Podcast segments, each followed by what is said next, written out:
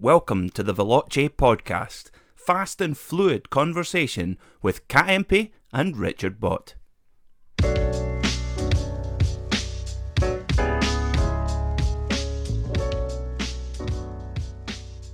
and welcome to the Veloce podcast. Hello. So we're on episode 60. 16. Oh, yeah, we are.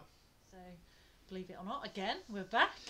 Um, so first of all, what have we been up to this week, Rich? Well, we've uh, we're getting excited. We, we've had a couple of um, podcast specials this week Oh. that we've recorded, which has been really quite, really interesting, really good fun. And one extreme of motorsport to the other. When I mean extreme, I mean uh, an ex-retired racing driver, very famous one, Yeah. uh, and somebody who's just starting off on the path of, uh, of car racing. Yeah, so we've had Perry McCarthy on. So I think most people that probably watch or listen to this probably know who he is, but he Yes. was most famously known in more recent years of being the original Stig. He was the man in the black suit. Yeah, Top Gear. So he did it for two years, um, and then decided to come out as such as the Stig. Um, yeah, um, and it's a a really interesting episode actually because he explains about his career, how desperate he was to get to Formula One, how he achieved it, um, but pretty extreme circumstances. One little Yeah, gem I'll mention is he lost his house over it, didn't he He did, yeah. um, and somehow came back from that. I've probably not really ever met anybody yet with that kind of gritty determination No. in, in a belief. He's pretty driven. You can see that now. And he's absolutely. 60, whatever he is now. yeah, and he's still got projects still going on. He's got something. forcing his way forward, isn't he? Yeah, that he's, he's going to announce. Um, if you haven't read it, he's got a book that has been out for quite a while now, but it's flat out, flat broke, um, but just really, really funny. I mean, you'll see when you watch, um, either watch on our YouTube channel or you listen on the podcast, just what a personality he is. So, yeah. so yeah, that was a real joy um, for yeah. us because, uh, you know, he raced in an era where it was, um, you know, Damon Hill, Johnny Herbert, Michael Schumacher. He mentioned Senna. You know, so yeah, really, really cool to, to listen to. Um, and then, as Richard mentioned, we had um, just recently somebody called Johnny Edgar, who is Yeah. a Red Bull Junior. So Yeah. on that program, he's just doing FIA Formula Three. Um, so yeah, he's right on the route basically to Formula One. His aim is obviously to be the next Max Verstappen. So we've got our fingers crossed. So we've just done that. We'll get him back Um, on when he's when he's yeah, when he's when at he's that. at F1. yeah, when he's won the well, Monaco Grand Prix. Yeah, you, you never know. Um, and yeah, we'll explain later about who else we've got coming on. But yeah, so that's been a big part of our week. Um, away from that, I've been coaching in Wales, haven't I? Doing You've been coaching in Wales. Um, I've been running a motorbike. When I say running, that's a real loose term. 'cause All they do is put tyre warmers on it and take them off. That's kind of. Yeah. And you and you had a he chat. did everything else himself. you had a chat with But one I of took your. the credit. Yeah, of course. You had a chat with one of your. One of my heroes, John Yeah. John McGuinness. Yeah, so he was there, whizzing Yeah. around. How old is John McGuinness now, roughly? Well, he must be. He's a little bit older than me, so 49. Yeah, and he's still out there, still doing it. Yeah. He um, wants to go back and return to the TT, doesn't he? Yes, so he says sorry, he's done for that. anybody that doesn't know him, Yeah. he is a why not? multiple um, TT winner. How many times has he won it? I it? think he's won 25. Yeah, which is pretty astonishing. Yeah. I mean, anybody who's not seen the TT, whether you like motorsport or not, it's something else, isn't it? It's very, very special. But yeah, so yeah, it is. Yeah.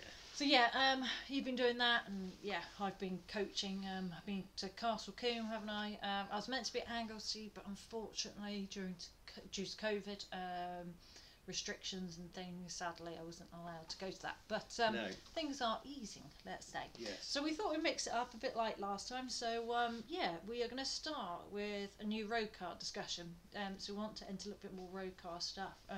Driver tuition into this as well as obviously motorsport side. Yes. So, um, yeah. Well, I thought, yeah, well, I thought we'd talk a little bit about the the um, Toyota GT86. Now, I know you're not a huge fan, but I think you did a lot of stuff in the BRZ Subaru, Yes. and it was on track. Yeah, in so the I I um, was very fortunate to go to New Orleans with Subaru.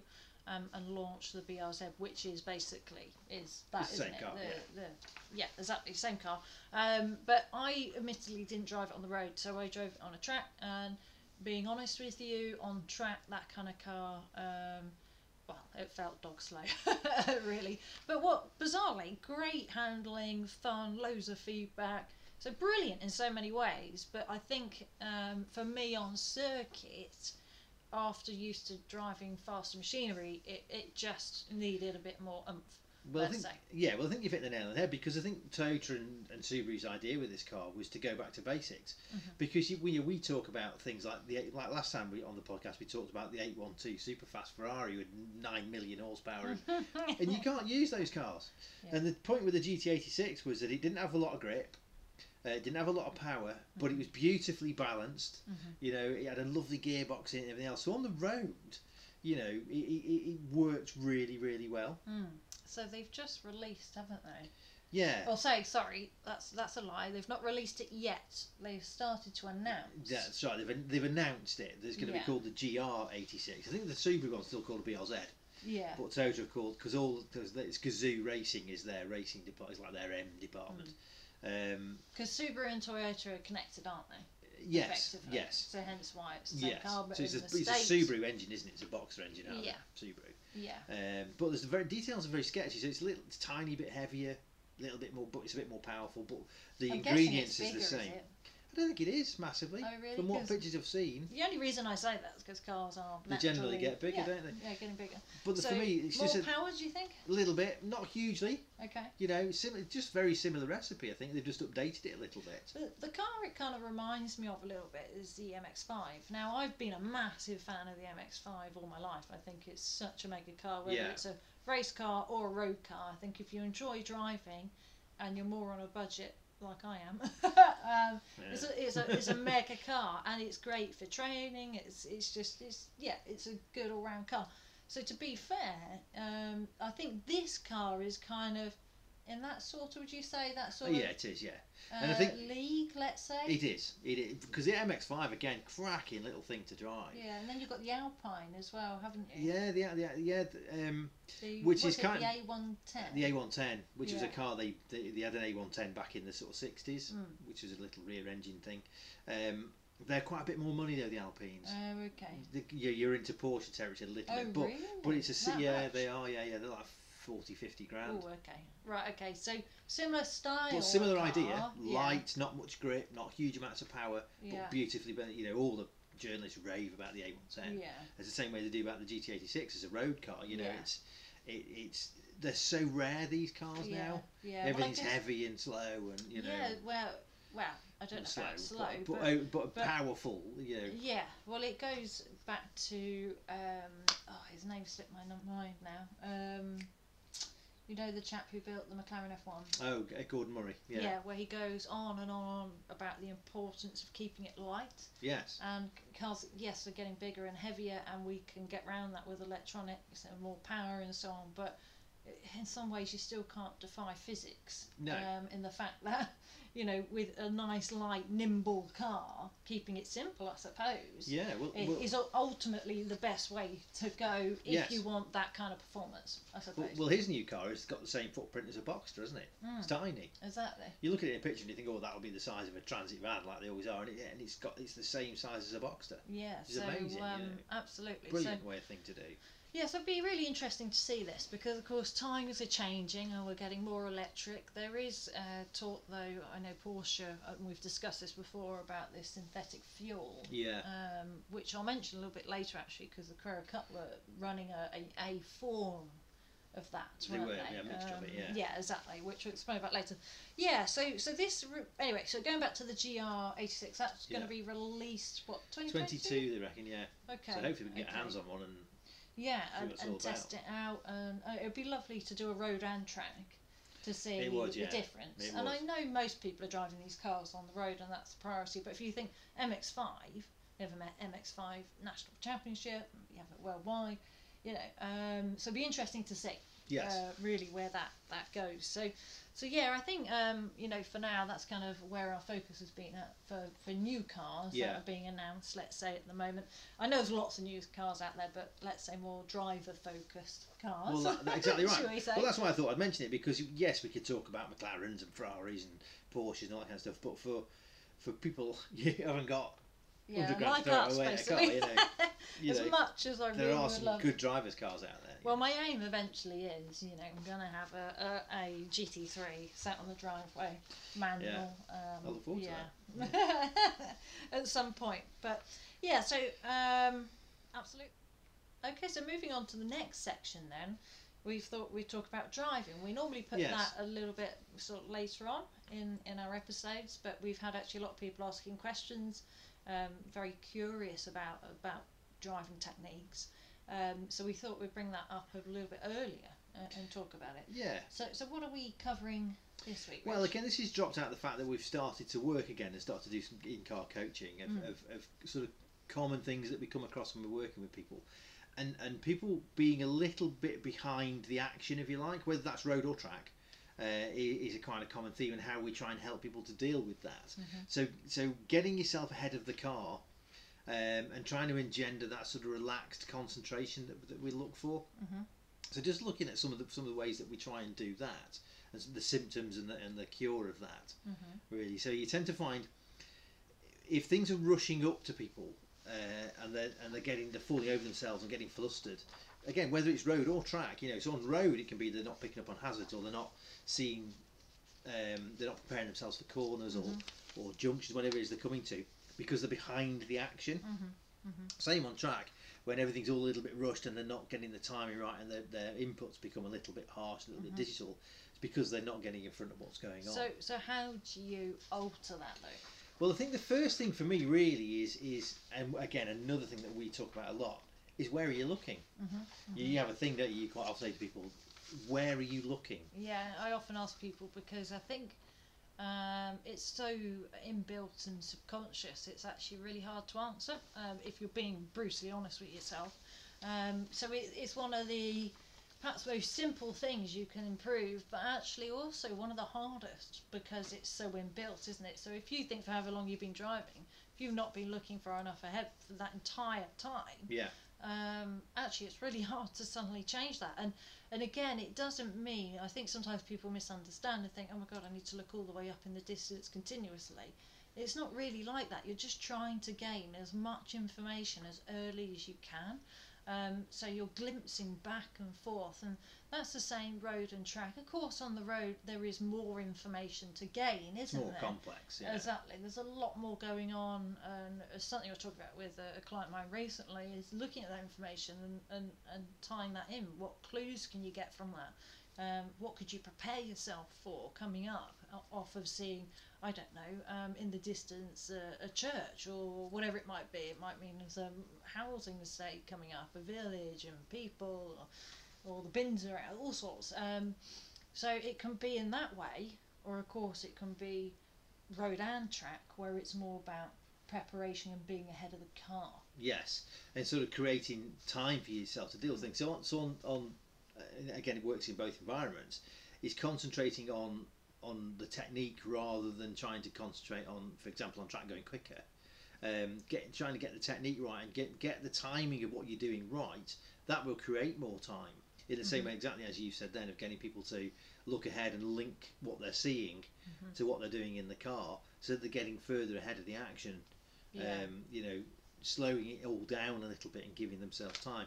yeah. I think quite often when, when people are being coached, um, it's all new, so their brain's working faster and they're working at a more conscious level than they would when they're normally driving. So, yeah.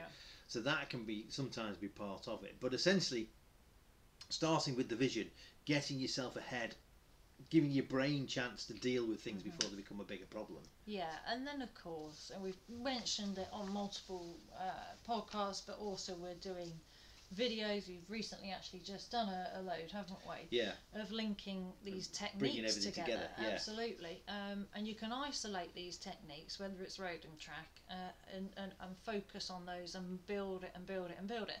And on the road, of course, that makes you ultimately a safer, smoother, better driver.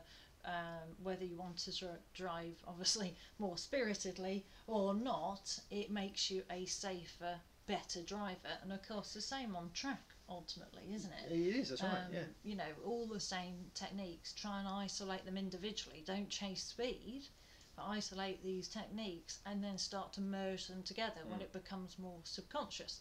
Um, which is something we work a lot with clients. Um, it seems to work really, really well. Whereas the common mistake is people, especially on track, of course, is right. I want to drive fast. I want to be as fast as that guy over there, Mm. and just start to push. Um, but of course, if the techniques aren't there, then you're working incredibly hard probably beyond what the car can do because you're not setting the car up right, um, and it's all not really quite fitting together. So And you think, well, um, it can't go any faster because the car's at the limit, which it is. yeah, But you need because you need to change the way that you're communicating with the car and the way you're doing things. To, Absolutely. yeah. So um, yeah, that's where setting the car up, and what we mean by that is you physically doing it, manipulating the car, um, setting the car up. You can then increase what the car is capable of. Um, So Hmm. it's not as simple as I hear it all the time, especially people on driving tours and things. Well, I watched that guy go around that corner that quick, so I know I can. Well, technically, not necessarily, No. because you don't know how he set the car up to get the most out of the corner. It's exactly the same on track. It's like watching Lewis, you know. I'm sure Voucher would love to say, well, I know I could do exactly the same, but actually doing it is another thing, and Mm. understanding exactly, especially at that level, to the detail of what he's doing, and then Yeah. being able to replicate that. So, yeah, absolutely. So, I, I would just say to anybody who's trying to im- improve, obviously, there's lots of videos that we've got on our YouTube channel. There's things we've discussed, obviously, on the podcast. But whatever it is at the moment you're trying to aim for, try and focus on one thing at a time, but make sure the backbone vision is always there yeah. all the time whilst you build these other things in together, really. So, our next section then motorsport, which uh, Yeah. we could probably talk about forever. It was a bit of an epic weekend, really. We, we you know, it was a bit some marathon TV sessions going on. Yeah, well, um, a very special weekend for anybody who loves Formula One because it was the Monaco Grand Prix. Yes. Um, and I think that is probably the highlight on the calendar. Not always the most exciting of races, to be No. fair, because it's hard to overtake. But I think um, the general build-up, atmosphere, the fact that so many drivers actually live there now as yeah, well. yeah. Um, it's easy for them to go home. yeah, I, I just think it's yeah, it's one of those must must see on the calendar. Yes. So um, I suppose we should talk really perhaps about Ferrari first. shouldn't we? Yes, we go through the team. So start with Ferrari, and it was funny really because they, in the press conference, I can't remember who mentioned this. A couple of people said, I think it might have been Martin Brundle or I can't remember, David Croft, I can't remember, um, that that both drivers had a real stock answer. Well, we're hoping to be the third best team, and we just want to do this and do. But sneakily knowing that their car was unbelievable on on slow corners. Yeah, yeah, you know, which because the next race is also a street race, and again, Yeah. normally one of the highlights of the year is back. It was the next one, but it's a street race. So you know, Ferrari, you know, are they going to be on fire? But they were absolutely on fire at Monaco. absolutely. I mean, um, one thing I will mention uh, straight away is Sainz. Really, I Yeah. think um, uh, for me, we all know, or hopefully we all know, Leclerc is probably one of the best of all time. Um, if you know his history of his junior ranks and what he's achieved, this is why Ferrari has signed him for such a long time. He's an incredible talent. Um, and unfortunately, look what he did to Vettel. Um, you know, Yeah. he, he, as much as I'd love Sebastian Vettel, he destroyed him mentally, really. Um, so the Sainz, I have to admit, personally, wasn't on my radar quite in the way that he is now. He, uh, Martin Brundle said he was probably one of the most underestimated drivers in Yeah. Formula One Yeah, and he's come in and bang, he's straight on the pace of Leclerc. And there's none of this, so I've got to learn and get round the car because apparently every car is really quite different. It's like Yeah, he almost says going it's- to a different formula. that's what he said. It's like changing category. That's Mm. what he said. So huge adjustments. But um, something Lando Norris said about him, about Sainz, is that he has this ability to just drive around things, which I think the true greats do. Yeah, Um, and that, I think he really showed that. So it was a, it was a shame for Ferrari, wasn't it? Um, because Leclerc. Yeah. Um, there was so much promise, wasn't there? Yeah, the Leclerc got pole. I'm sure for everybody that saw it. Um, And then he stuffed a, it. yeah, he stuffed it where they always stuff it, which is what the they exit call of the swimming pool. swimming pool. Yeah. Yeah. Um, so uh, there was this um, theory, or did he do it on purpose? Of course not. You know, he at the end of the day destroyed the front, and ha- the rear had a really heavy impact. Well, we it? said as soon as it, because of the way it slapped the back of the car into the wall, we both said that's going to need a gearbox Yeah. because Schumacher had done the same coming into Casino Square, Yeah. and he'd hit soft barriers, Yeah. and, it- and his gearbox was gone. Yeah. And Yeah. so having clattered into the guardrail, Yeah. it was always going to need a gearbox. And but in actual fact, it was a drive shaft that broke. I don't really understand that. But This is the thing, and I don't know. We'll probably get more updates, I suppose, today. But Um, in fairness to Ferrari, because everybody was up in arms saying, why did they take the risk? They said they wouldn't take the risk, and they have, and of course the gearbox. But Leclerc straight away said it's not the gearbox. Um, and then they came in, tested everything, and it was something on the on the rear left, which still could be connected to the crash, but it wasn't the Because gearbox. it's the other side of the car. Um, so yeah, so um, some big investigating to do. So in fairness to Ferrari, actually wasn't quite as um, uh, how would you put it? People were being very uh, judgmental, I suppose, of, of, of what they the decisions they've made. But to be fair to them, I actually think there was some, some harsh luck there. But o- off the back of that, in qualifying, it did affect, of course, um, the pole laps for um, Valtteri Bottas. He was looking really, really strong, wasn't They he? They were all on purples, weren't Of they? course, were all, Max all Verstappen. Yeah, but of course Sainz as well. Yeah, he was Um, really quite angry, wasn't he? Sainz? Yeah, um, and not angry with Leclerc, just frustrated that he always goes well round yeah. there.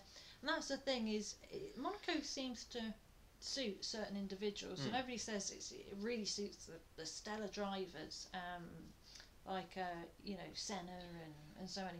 But on that note, interestingly, one of the most stellar drivers of all time, Hamilton, has never really quite gelled with the place. No, he hasn't. No. Now, in fairness, he's had two poles and three wins, so you know yeah, he's certainly done he's better than in a front-running most. car, Yeah, Yeah, yeah.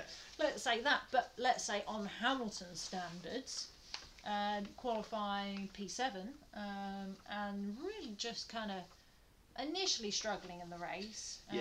Um, well, Mercedes just had a horrible weekend, didn't they? Really. yeah, they did, unfortunately. Um, I mean, he actually, in fairness, in the race, he broke the race lap record, didn't he? He did. Yeah. Um, so, of course, the pace Which wasn't was far there. off his qualifying time. It was properly quick Yeah, in the middle of a race. yeah, and of course, in the middle of a race, it's a, a totally different story. Yeah. So, so it'd be, yeah, it'd be interesting to get his thoughts on why uh, he doesn't quite seem to gel with Monaco because you know a, a driver of his, you know, um, what would you call it? Caliber. yeah, caliber. um, you know, it's it's for me, um, it's just really interesting. Um, but one thing then on that note, of course, with Mercedes is Bottas. How unlucky was Bottas? I mean, when does that? So essentially, he came to the pits and and the the the, the wheel nut cross threaded and then shredded all the threads off the thing. When does that ever happen? I you know, know? I just feel like Bottas. And he wasn't going to win, I don't think, but he got second place in the bag Yeah. pretty much. and, I ju- and he massively outperformed Hamilton. Now I All know weekend, I know, yeah, yeah. I know he doesn't do that every weekend, but um, actually, um, Karun Chandhok, he he he had an interesting point about Bottas, that um, he feels Bottas doesn't get enough credit because there aren't many people on this planet that can out qualify or outperform Lewis Hamilton. No, And okay, Valtteri doesn't do it on every single occasion, but he can do it. That's the thing. And Mm. quite often in in um, in testing and then all the way up to Q three, quite often he's ahead of him, isn't he? And Lewis just has this ability when it's the ultimate pressure to pull something to out pull the something bag. out. Yeah, But um, yeah, so I, I do think people need to be a bit fairer to Valtteri that he is against at the moment the most established best driver in Formula One right at this moment in time. but it's just typical of his luck when there was a result on the cards. Yeah, all goes po- wrong. his pole got knackered because of the Yeah. Crash, and then they shredded the front wheel. Yeah, just um, yeah, very unlucky. Mm. So I, I suppose we should mention, of course, um, McLaren. Yeah, because talking about drivers who go well around Monaco, Mm. one of the pieces almost as Monaco specialist, but it's a bit, a bit unfair, is Ricciardo. Yeah, and it's been a, a real shock. Um, I think mostly for him, uh, but for, for all of us because we all know how good Ricciardo is. Again, he's got a great pedigree. Look at him through the junior ranks. Yeah, And look at everything he's done in every single Formula One team up to now. He did push uh, Verstappen. He beat Verstappen at times. He went to Renault and pretty much destroyed Hulkenberg, yeah. which is Once he got into once he got into his stride, You know, off he went. Abs- absolutely, it was dominant with what Ocon. Yeah. Um, you know, and it's it's just like something isn't right. So, something's fundamentally not right there, I think. And it almost makes me wonder, and I know this sounds daft because it's a Formula One team, and surely it can't be. But you think, I mean, is the tub cracked? Is there something to this? Because I didn't expect um, Ricciardo to come in and walk all over Norris because No. Norris is an unbelievable talent. But I did expect him to be closer. not we're not talking like second here, you know, No. or more. You know, he actually got lapped Yes. by Norris he did. in the race, which you know must be probably one of the most painful things you could have happen to you um, at, at that level. But what? But what doesn't make sense? And this is the thing with Ricciardo, because bearing in mind he's quicker. He was always quicker than Verstappen round there. Um, that he, and so he knows how to drive Monaco, and he said he Mm. would cross the line. Think, yeah, that was a good lap, and he'd be a second off from Norris. Yeah. And he was like, and he, he, you could see he's like, I don't understand. Yeah, and I don't know what to say now. That's basically where he's at, isn't he? yeah, and I just think something's going to come out here. There's something more to it. I don't think you don't you don't forget how to drive. No. And Ricciardo is unbelievably strong mentally. Um, you know he isn't as how do you put this as fragile as let's say uh, Vettel. You know No. Vettel um, is an unbelievable world class driver, but he's mentally a little bit fragile, a bit more like Valtteri in that sense. Um, I don't think that's the case for Ricciardo. So uh, yeah, well, it'll No. be interesting to see. On the note though of Vettel, great, Yeah, wasn't he it? drove Aston well. He had a good weekend. Yeah, so he finished fifth. I mean, Drove really well. Yeah. Like fended off. Came out of the pits alongside Gasly, didn't he? And and um, going up the hill, yeah, fended him off. yeah, yeah. I think we're seeing the old Vettel, and I think that's because, I mean, I say the old Vettel. Vettel's always been the same, but mentally his head dropped, and this is something we talk about a lot, isn't it? Is Yeah. mental composure, and it's something that isn't a big enough focus. It's getting better in in Formula One, but could be better within the junior ranks all the way up, um, dealing with this mental pressure. But yes, ab- yeah, you're absolutely right. I mean, I mean, this weekend he was significantly quicker than Stroll. Yeah, oh yeah, and I think that shows the quality of what Vettel really is. Yeah, But we, we can't forget to mention Max, of course. Yeah. You know, Max he was brilliant did everything, he? Yeah, everything he needed to do. Cool, you know, calm, collected. absolutely. He was aggressive at the start um, because he didn't really get the great start. But he said he didn't feel it was anything of his doing or the car. It's just he was on the wrong side of the grid. And when they're racing, they spend less time on that side, so there's less rubber, so therefore Yeah, um, harder to get away. Simple as that. But you shut the door on Valtteri, but in you know aggressive but fair. yeah, It wasn't like Valtteri. Valtteri had to come out of the gas, but he wasn't alongside him or No, anything. so no. it was up to Valtteri to give it up. just and didn't put a foot from that point on, he managed it perfectly, didn't Mm. he? And I think he's really starting to show his class now. Um, and if Red Bull can remain strong. Um, it would be nice to see a good fight between them and Mercedes, wouldn't Yeah, it? would and, you? and Yeah. see it go down to the wire for Yeah, a change. yeah, Um, I, I, I have nothing against Mercedes at all, um, but it'd just be nice It's to. nice to see shake of course, up. any of us as spectators and fans, you just want to see it close, right? Hmm. So, Yeah. really, really brief look then at Formula 2. Um, so, Formula 2 obviously follows Formula 1. It doesn't follow every round, but it was at Monaco. No, no. and I've got a, I've got a um, somebody that I'm a very very big fan of, and I was in FIA Formula Three. Um, is Pourchaire, isn't it? Yes, and the interesting thing for me was our, our um, meeting, we, or conversation we had with Johnny Edgar, Yeah, the, the Red Bull Junior, about how hard it is now because they get no testing, yeah, then they get like half an hour to learn the track, and yeah, so which I said that last year's FIA F3 championship was a real strong one Mm. because you had Piastri, you had Lawson, you, you Yeah. know they've all come in to F2 and they're at the front of that now, Yeah. you know, uh, and yeah. Theo is Pourchaire. almost the standout. Yeah, he's only 17 years old. Um, he did really, really well in FIA Formula 3. Over the year, he got stronger and stronger Yeah, and he stronger. nearly nicked it at the end, didn't he? Yeah, um, and uh, he's French. He lives apparently only about half an hour from He lives Monaco. in so doesn't he? I think. so he, he classes uh, Monaco as his home Grand Yeah. Prix. Um, so he qualified on pole for the main feature race. By um, quite a long way. Yeah, it was quite astonishing actually. Um, because you know at that level they're so so good. Yeah. Even um, uh, John Edgar was saying, wasn't he, when he did Formula Four, there was quite big gaps Yeah. with the pace, and then he said in Formula Three, it's like, whoa, okay, you know, everybody was Everybody's doing it at the same unbelievably time, close. yeah. exactly. Yeah. And of course, you get to F two, it's even worse. Yeah. um, you know, but he was, out all the chaff by that point. yeah, he was he was astonishing, wasn't he? So he did an amazing amazing pole lap. He said he took his um, brain out. and um, he is probably one of the most. I wouldn't say most passionate, but he shows his oh, yeah, passion. yeah, you doesn't can he? see he He's- loves it. He's he- quite emotional, isn't he? Yeah, and I love seeing that because I feel like too many of the drivers aren't allowed to show their true emotions, and it's great to see somebody, I suppose a little bit like Danny Ricciardo, but in a very different way. But, Yeah. but that flamboyant kind of personality.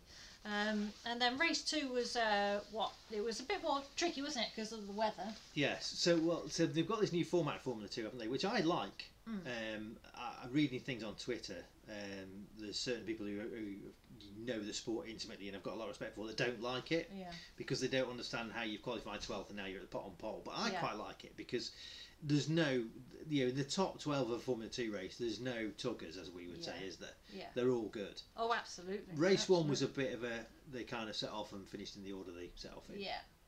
Race two, though, was a stonker Saturday Yeah. morning Yeah. in the wet. It started off wet.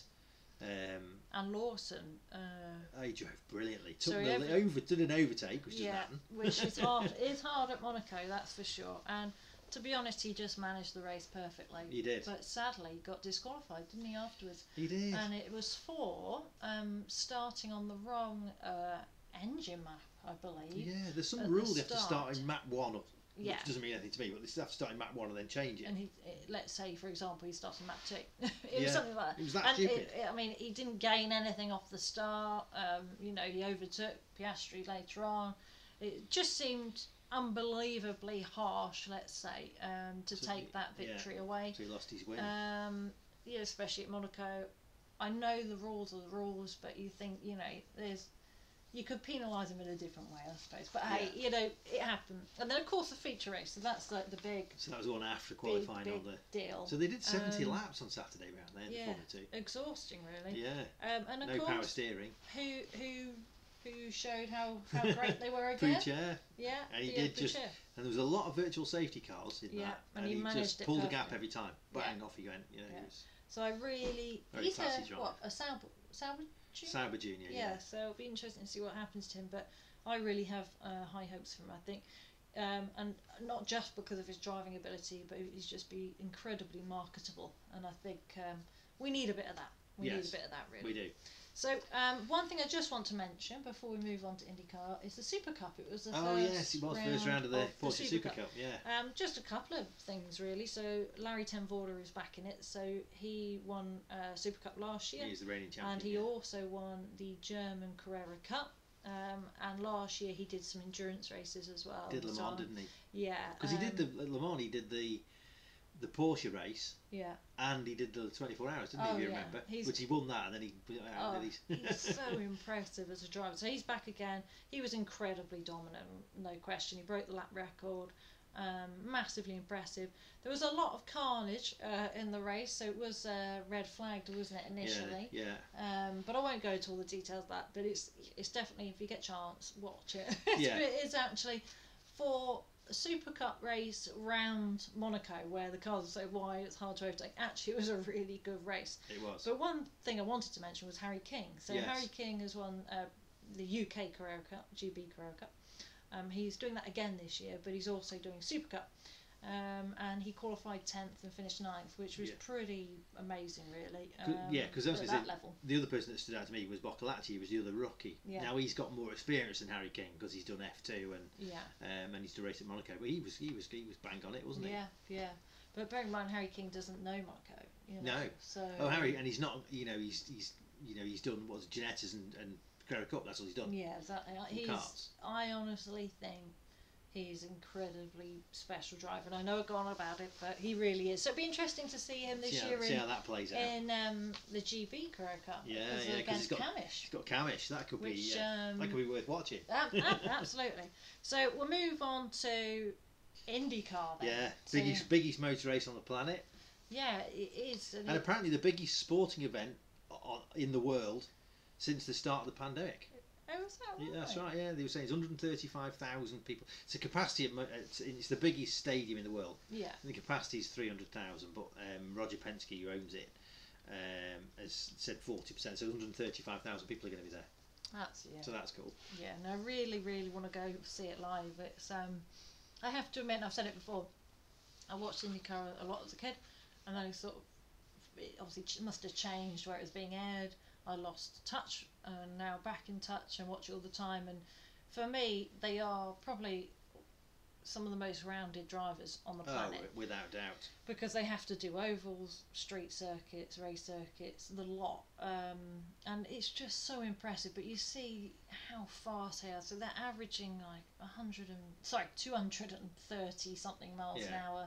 You know, Yeah, pole times are two hundred thirty-one point six mile an hour, average over four laps. average. yeah, it's just So not even one lap. amazing.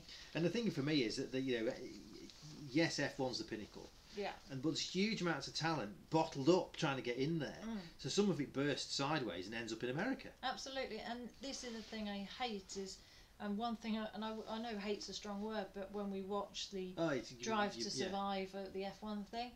Um, was it Will Buxton? Nothing against Will at all, but kept saying, you know, these are the best drivers in the world. And I felt like saying, no, there's some of the Some best of, drivers in the world. Because not all get the opportunity to do Formula 1, but that does not mean they're any less of a driver. No, no, and not at all. you see a lot of F1 drivers move over to IndyCar and don't find it easy. You know, Alonso, first year he, qualified in the top nine, Yeah. didn't he? The Yeah. nine, but he had an unfortunate situation, I know. But then the second year didn't even qualify for Didn't it. qualify. You know, um, Grosjean uh, has adapted really, really well. Um, but you know, it's just amazing what these drivers can do. But yeah, Penske is a bit of a story, isn't it? Yeah, so Penske, uh, for those who don't know, that if you think about the biggest racing teams in the world, so people like Ferrari, McLaren, Mercedes F1, Penske, you know, you've got and in America, you've got people like Penske who are massive. I mean, he's the you know one of the biggest organisations on the planet, and mind anything else as a company. Um, you've got Penske, you've got Chip Ganassi, you've got Andretti, are the three big teams there, aren't they? Yeah. Um, so so uh, Penske are a powerhouse Mm. of, of motorsport generally. Um, you know, anybody who's got Penske dampers on their racing car, anybody that's watching will know. You know, Penske are huge, but they just. It seems that their race pace was fine, Mm. relatively, but they, they they couldn't get the cars to run in qualifying. Yeah, which is a real shame actually, because you know they were all doing so well in testing, weren't they? Yeah. And it all just went a bit wrong. You know, um, so there's four main cars, isn't there? Yes. Penske, and there's one that's a partner Penske car. Yes. So that means it's run by another team, but supported by Penske. Yes, Is that right? which is quite cool because it's a it's a it's an all female team. yes. Yeah. Not quite all explain a bit female yet, but it's yeah. So it's start it's owned by a, a lady called Beth Paretta, uh, who I think owns restaurants and things.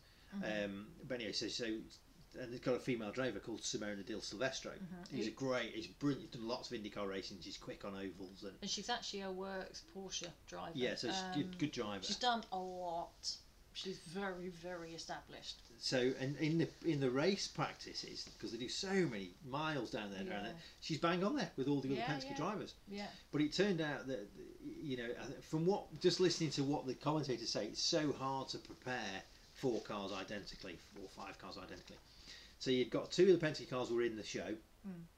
and Will Power, who's an Indy 500 winner and champion, was, was out the bottom with with Simona. Yeah, struggling, basically Struggling to struggling to, in. qualify. Yeah, Um, they both did achieve it. They got they they both scraped in, But- and they both said their race cars are fine. They're not worried about the race. Yeah. They were just terrified they weren't going to get in the race. Yeah, and it's it's, but that shows how important the car is for the 500. Yeah. You know, it basically these cars you need to be able to touch it with your, your fingernail and it should roll and roll and roll Yeah. and roll and roll. No friction, no nothing. You know, yeah, um, right, and all that- stripped out. You Yeah. know, um, stripped back. They and and. and it's bizarre because you think, well, how can you be so good one year and not the next? But I suppose a bit like Formula One, not quite as extreme, but it is evolving all the time, isn't it? And Yeah, teams find more tricks and, and ways to evolve yeah, and you can end up on the back foot but yeah so they, they've got in haven't they yes. um interestingly there's some older drivers in it that are Yeah. doing incredibly well Well, I think because on the face of it, you think, well, we've got to do is try,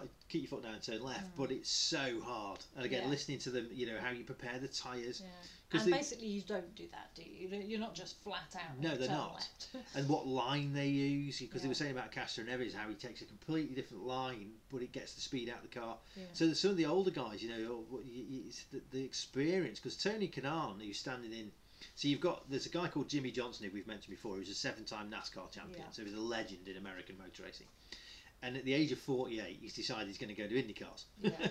Just hey, because he wants to. I think. for So he's doing the normal tracks, the roads and the streets, and Tony Kanaan is doing the ovals. Mhm. Tony Kanaan is a similar kind of age. I think he's 47, 48, isn't he? yeah so yeah yeah I think 47 and Castroneves is 45 Yes, so like there you that, go. So know, the old, older guys, and this the amount of experience you need Yeah, at Indy because Castroneves is, I think he pretty much thinks he's going to win it, yeah. which will be the but fourth time he wins what- it if he does. What I also love about this is we've got, and I've said it before, a bit obsessed with age. They've Yes. got to be 15, 16. And I'm not saying that there's anything wrong with putting them in young, but you think you don't need to then retire at 30, you know, and I that's the thing that I, I dislike because it just proves it. How many drivers do we see in endurance racing or an IndyCar, whatever that, are established older drivers yet at the front winning races, pushing all the time. I mean, well, Dixon, Dixon's on pole. Yeah, exactly. how, how old's He's Dixon? 40, There yeah. you go. And he's on pole on how many? Six, six championships. Yeah. Fourth IndyCar pole.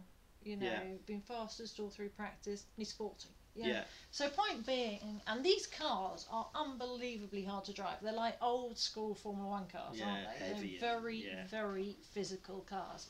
So yeah, I think it just it's a real kind of proving point that great start them young, but it doesn't mean they need to be pushed out. Yeah, You know, too early on. You could have a very long, successful career Yes. Because obviously then uh, with the with the old guys, you've then got some of the young. You've got three of the young guards in there. You, Yeah, the new, exactly. About the new youth 21. movement, as they call it. Yeah, because Tony were saying Tony Kanaan's doing his twentieth Indy 500, Mm. and two cars in front of him. Um, the guys are 20 that drive Mm. the cars. so like you said, they were in diapers when he was doing his first Indy 500. I know, how- he kinda- described it. Yeah, that's kind of is mad, kinda isn't cool. it? Really. Well, I mean, the young guys. I mean, like we were saying about um, Palou and VeeKay, um, like just just so brave. Mm. Like um, VeeKay knows and a shunt, didn't he, in the practice a few months ago, broke Yeah. his finger, Mm. and then there he is again. He's doing 231 mile an hour laps. Yeah, You know, yeah. Yeah, proper. yeah, absolutely. but it, it always reminds me of old school Formula One, really. Yes. You know, it has uh, that danger, which is actually just before we finish the topic. Grosjean, of course, is doing IndyCar, but he's not doing the ovals. No. Um, which is understandable. Obviously, he almost got killed in F1, and you know, gosh, how safe is Formula One now? Um, and I don't know if that's his decision, family decision, what. But he has sort of started to say He would like to do the 500. So you never know. Next year, you Yeah. might see him doing that as well. Hey. But because the thing for me, and, and Grosjean will, will, will be the first one to back this up, don't let anybody kid you that the level's not as good as F1. Oh, absolutely. It's so frustrating to you, well, you only get the odd tweet or something that people say that, and anybody that really knows about the sport Hmm. knows that's so not the case. No, you not know? at all. So uh, anyway, so our next little section then is our interactive section Yeah. where we ask each other and ask everybody else that listens and um, or watches. Um, so what's the question this week? So our question this week then is: If you could attend one major motorsport event, what would it be and why? Over to you. Oh, it's Well, I'm I'll just question. sit there. um, problem is, I think we have had a similar question like this, and I'm sure I've said the same place. I'm trying to think of something different now. So I know what I'm going to say. So um, for me, it would actually be Bathurst for the Aussie supercars Yeah, yeah, yeah. Get that. um, because Bathurst is a track I've never driven. This is to watch, is it? Yes. So when you say attend, it's not driving. No. Oh. okay. Well, still, anyway, I'll still go with it. um, that it. Well, I've only ever driven it on a sim, but it looks cracking. I love the Aussie V8 supercars. I mean, gosh, there's so many other motorsport forms that I'd love to cover, but I just feel and fear it would be too much about motorsport without other things. So Yeah. we so we had to make some decisions on what we were covering, didn't we? But um, yeah, for me, um, I think because the class of, of the quality of the it's a bit like I don't know their equivalent of uh, would you say uh, British touring car, but a, a, a higher Well, it's a different level. continent, so it's probably it's more like NASCAR in America, I would say. yeah. So It's bigger than BTCC. oh yeah, and and obviously big manufacturers in it, Yeah. and you Full know of pros, not people yeah. Yeah, it, yeah, yeah. In other words, proper, proper pros. Nothing against BTCC No. all the way, but you know, proper pros. Um, and what I love is it's so close, um, so much overtaking, but it's really clean, um, which is unusual. Let's say for those sort of cars, you know, if you do compare it to something like BTCC or something like that. It's you know a bit of a smash fest, and it's Yeah. just I just love seeing quality racing. I suppose. Um, so yeah, that that would be my answer. What about you? Well, I mean, the thing I, I absolutely adore Goodwood. So whether it's the revival or the Festival of Speed, or but I've been so fortunate over my career to have been uh, to both of those. So that would be, you know, I'd, I'd, go, I'd go to Goodwood every time. But I suppose the one I've never been to, and it's always a bit of a surprise to you, is Le Mans 24 Hours, Yeah. and I'd love to go to that. Yeah, well, hopefully you'll be driving it instead. Yeah, yeah. Your first time there, honestly, that would that would be great, wouldn't it? Wouldn't Wonder that what be the hell? I'm doing. Um, yeah. So next week then, um, so is what the Indy 500, isn't it? Indy 500 next week. Yeah. So as you're saying, biggest Have a event. look at that bad boy. Um, so that Get should some be beers and some really snacks lined up for that. yeah, really interesting because we've actually got I won't mention who yet, but we've got um, an IndyCar driver coming on the show Yes. after the 500, uh, so that's going to be great. And um, of course, naturally, I always have my fingers crossed for him anyway, Yes. but even more so now because I'm hoping My T-shirt some will be a clue as to. yeah, um, great stories lined up. So we've got him coming on the show. Um, we've also got a very young Carter who's coming up through the ranks. Oh yeah, like really Um, young. Yeah. Yeah, really young lad, but really driven and passionate.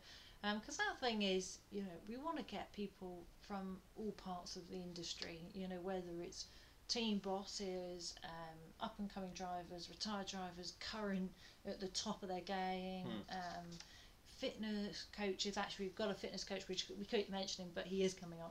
Um, He's busy. You know, yeah, uh, but he is coming on. Uh, yeah, so there's just to really give people an insight into the world of, you know, not just of motorsport, but the industry in general, yeah, yeah, right? yeah.